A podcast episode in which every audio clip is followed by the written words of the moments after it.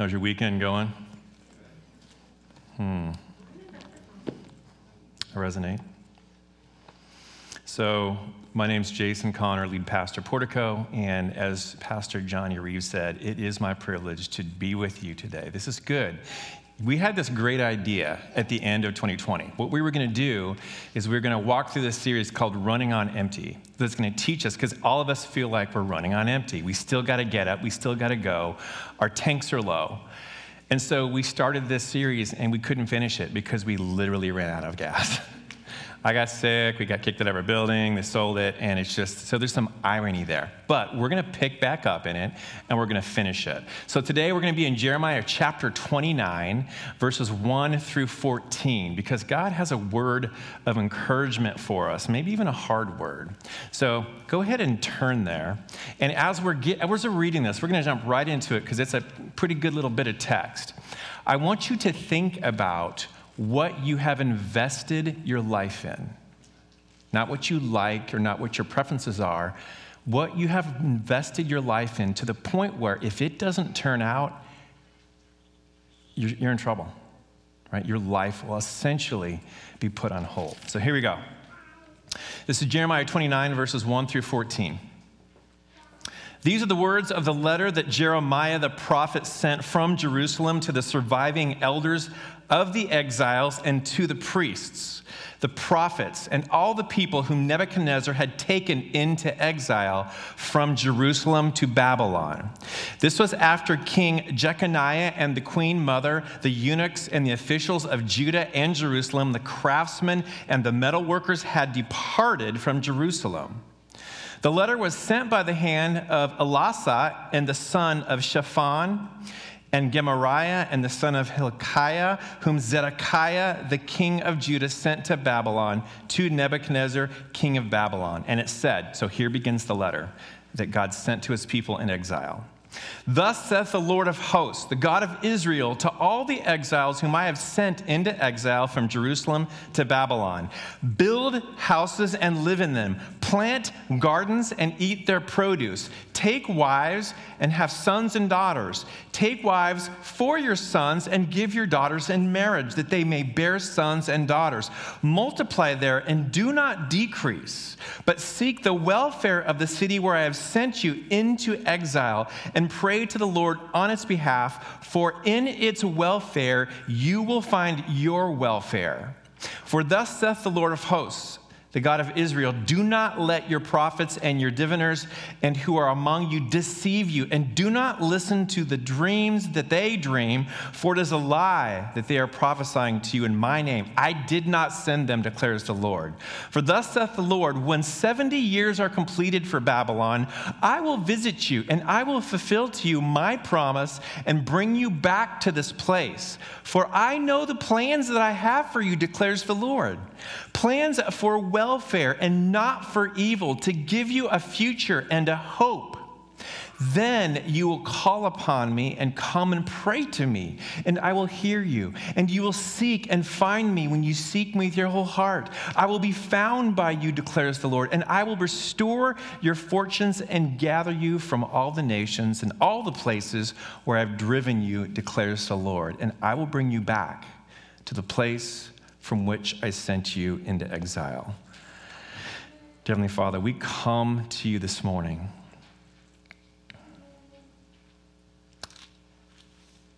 It doesn't really feel like home much anymore. Not this church, this world. We know that as you inspired this word through Jeremiah for your exiles in Babylon, you also had us in mind. God, as we open up your word today, would you please open our hearts up? Would you please open up your word that we might behold its treasure? And we ask this in the name of Jesus. Amen. So, what have you invested your life in? Here's something that's common wealth. If I have enough money, if I have enough wealth and assets, I can be comfortable. I can feel significant. I can have a good friend group. I can even drive cars that make me look econo- ecologically sensitive and aware. Money's good.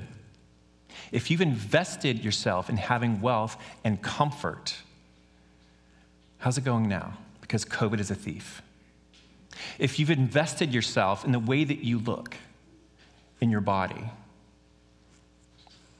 gravity wins. Look. If you've invested yourself in having peace, look at the events of this last week. And honestly, if we can step back for a minute, this, this week's violence in the Capitol is evidence of, or a good picture of what happens when your vision of the future doesn't work out. Violence. Just to be sure, I'm just going to put this out here.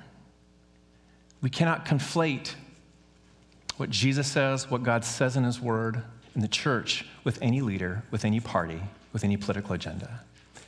And don't conflate it with anti king either. We will decry rhetoric, and then we ourselves will become just senders of rhetoric. There's something deeper God wants you to invest your life in, and you need to hear it now. And this is the best time because we have lost our security. We have lost all the things that we have invested our life in.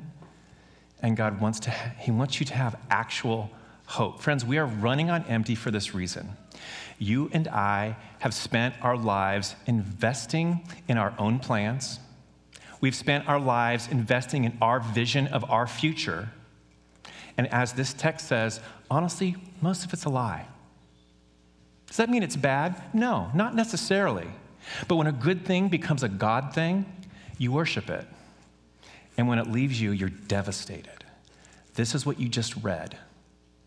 Israel was devastated because their city, Jerusalem, the place where God built a life with them, where he was going to dwell with them, was destroyed not just once, but three times.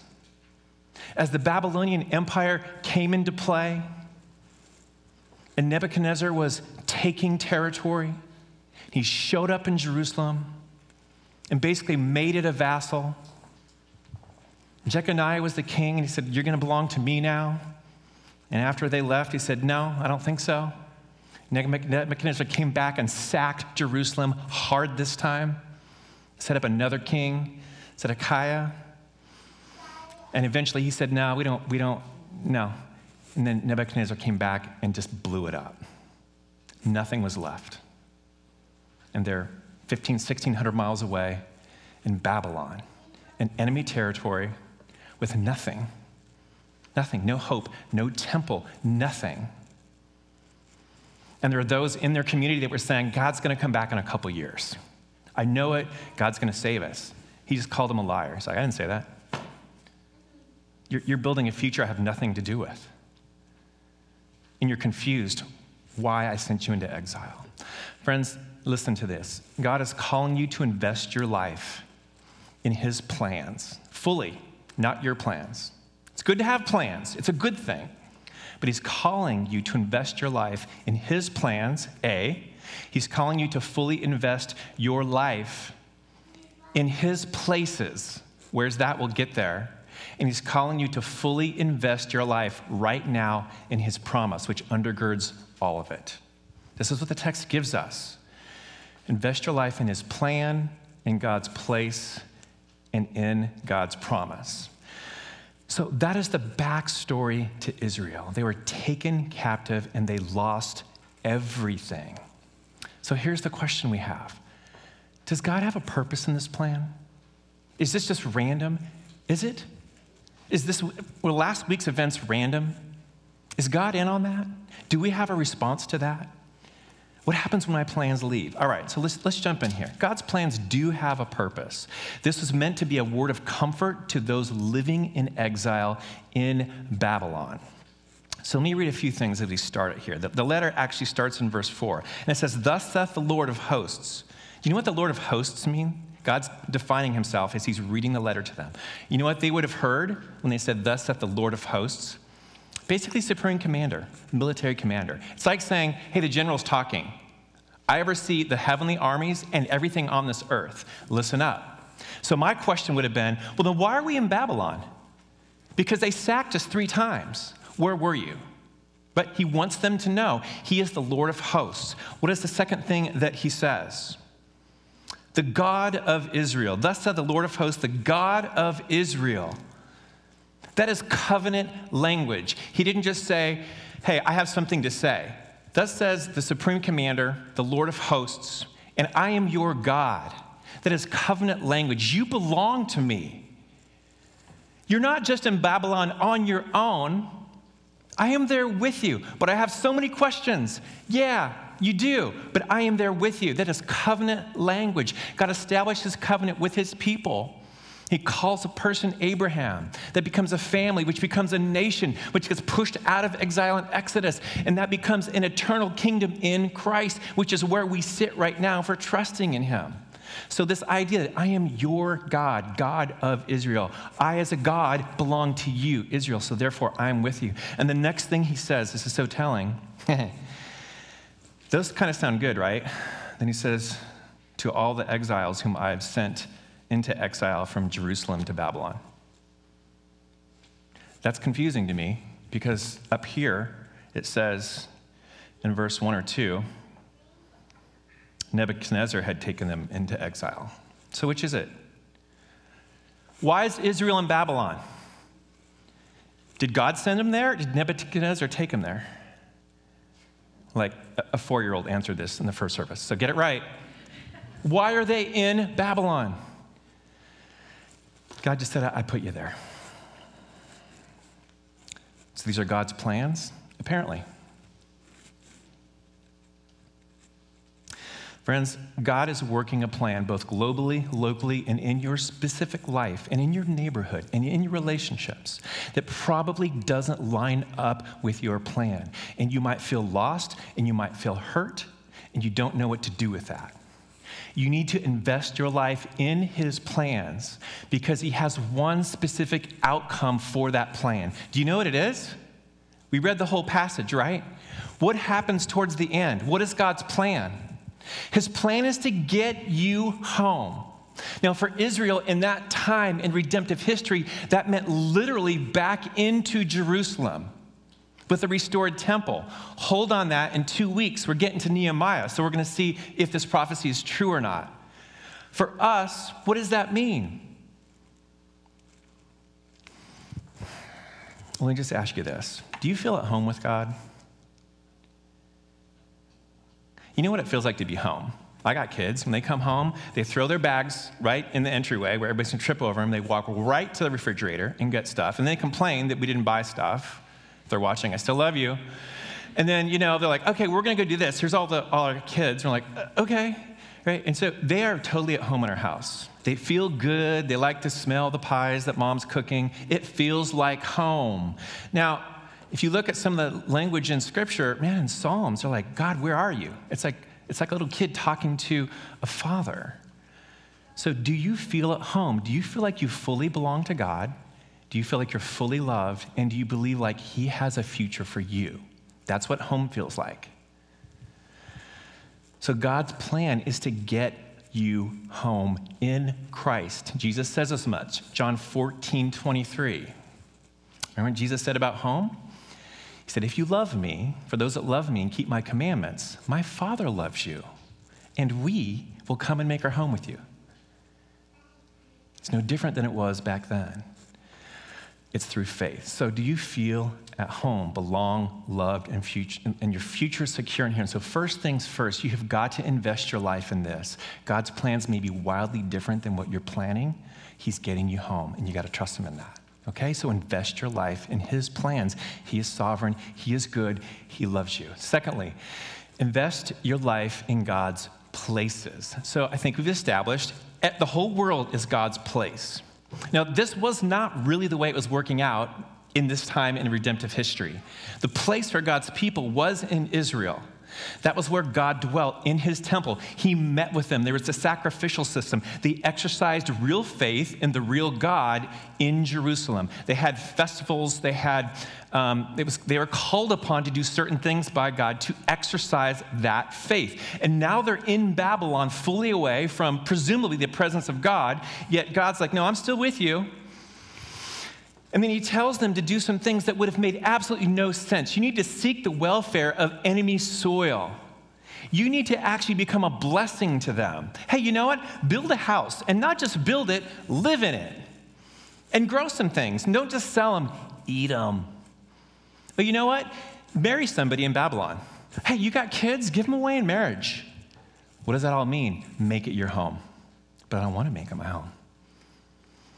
I hate this place. Hate everything about it. They don't look like me, they don't talk like me, they don't worship you. Why don't you just destroy them? It's like, no. Seek their peace, seek their welfare. So, secondly, you invest your life fully into God's place. You see, God uprooted Israel, and He told them as much in the beginning of Jeremiah. I might have mentioned this back in 2020. You remember 2020. What happened back then? Um, at the beginning of Jeremiah, it says, this is verse 10. He's telling Jeremiah, this is what's going to happen pluck up, break down, destroy, overthrow, to build and to plant. He uproots Israel and plants them in Babylon because they deserved it. A, but God is working a plan.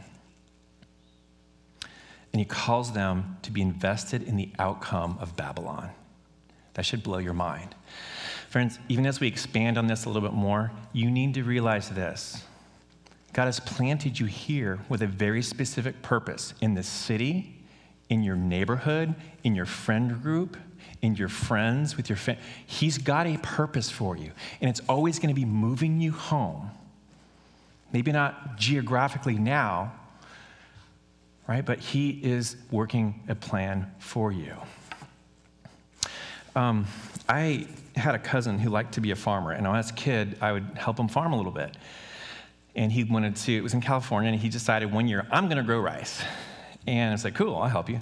So he plants all this rice, and um, I don't know if you know anything about farming, but when you put the seed in the ground, you've spent all your money. In fact, you've usually spent the bank's money. So if that crop doesn't come up, you're done. Usually, you're gonna have to be in debt for years, or like maybe have insurance if you could afford it. So that's what it means to invest your life. You have invested your life in a place such that the outcome of where you live and the people you know and the job that you have, the outcome, the good outcome of that, those things, is your good. You're invested in the outcome of these things. You're not just hanging out, you're just not in the neighborhood. You live there and you love them, even if it's not your people, right? Full investment in Babylon. So, how do you do that?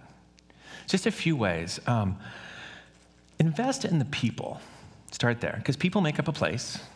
Invest in the people around you.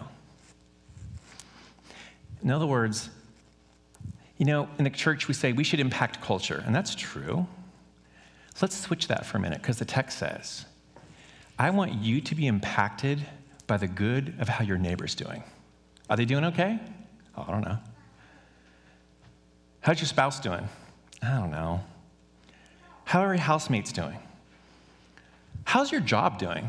How's the company workout doing? How's your city doing? How's our nation's capital doing? How are those in our city that are vulnerable doing?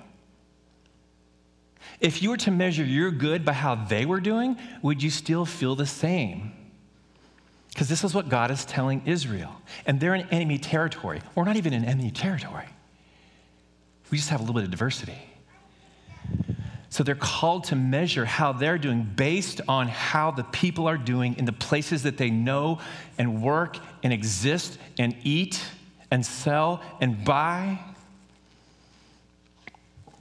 They're called to seek the welfare of the city. There's never been a better time to be a peacemaker. One of the outflows of this is you are a peacemaker, okay?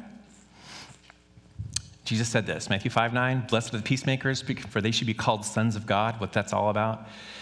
God is peace.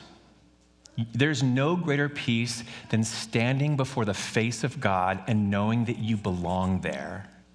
And He wants you. And He's got you, and He's got a future for you. That's real. That's called shalom. That's peace with plenty. And that's what that word is welfare. Seek the welfare of the city. It's seek the shalom, the wholeness, the peace, the plenty, all before the face of God. So it's not just all the good outcomes, it's showing yourself off God's community as a loving family of grace that is full of God Himself, and inviting people into that. Well, if they don't want to come? Well, then they don't want to come. Don't worry about it. Love them still, right? Let God work in that. So invest in this place. Are you a peacemaker? Like, how are your relationships doing? How's your family doing? Family's hard, right? Doesn't mean you're going to have good relationships with everybody. But do you reflect the character of God? Do we reflect the character of God where God has planted us, right here? So invest your life fully into God's plans, into His place right now and lastly, invest yourself into God's promise. This is key. If you don't understand this, not only will the first two not make sense, you will be running on empty. If you're trying to fix issues and problems and relationships and social issues, which all matter, in your own strength, in your own power, with your own solutions, you will find yourself completely drained. You may anyway, but you have to build yourself on God's promise. You have to first invest yourself in God's promise. So know this God, first and foremost, is invested fully in you. Verse 10 For thus saith the Lord, when 70 years are completed for Babylon, I will visit you, I will fulfill to you my promise. Now, why would that have mattered to Israel? Because the second time in 597 BC that they were sacked, Nebuchadnezzar showed up himself.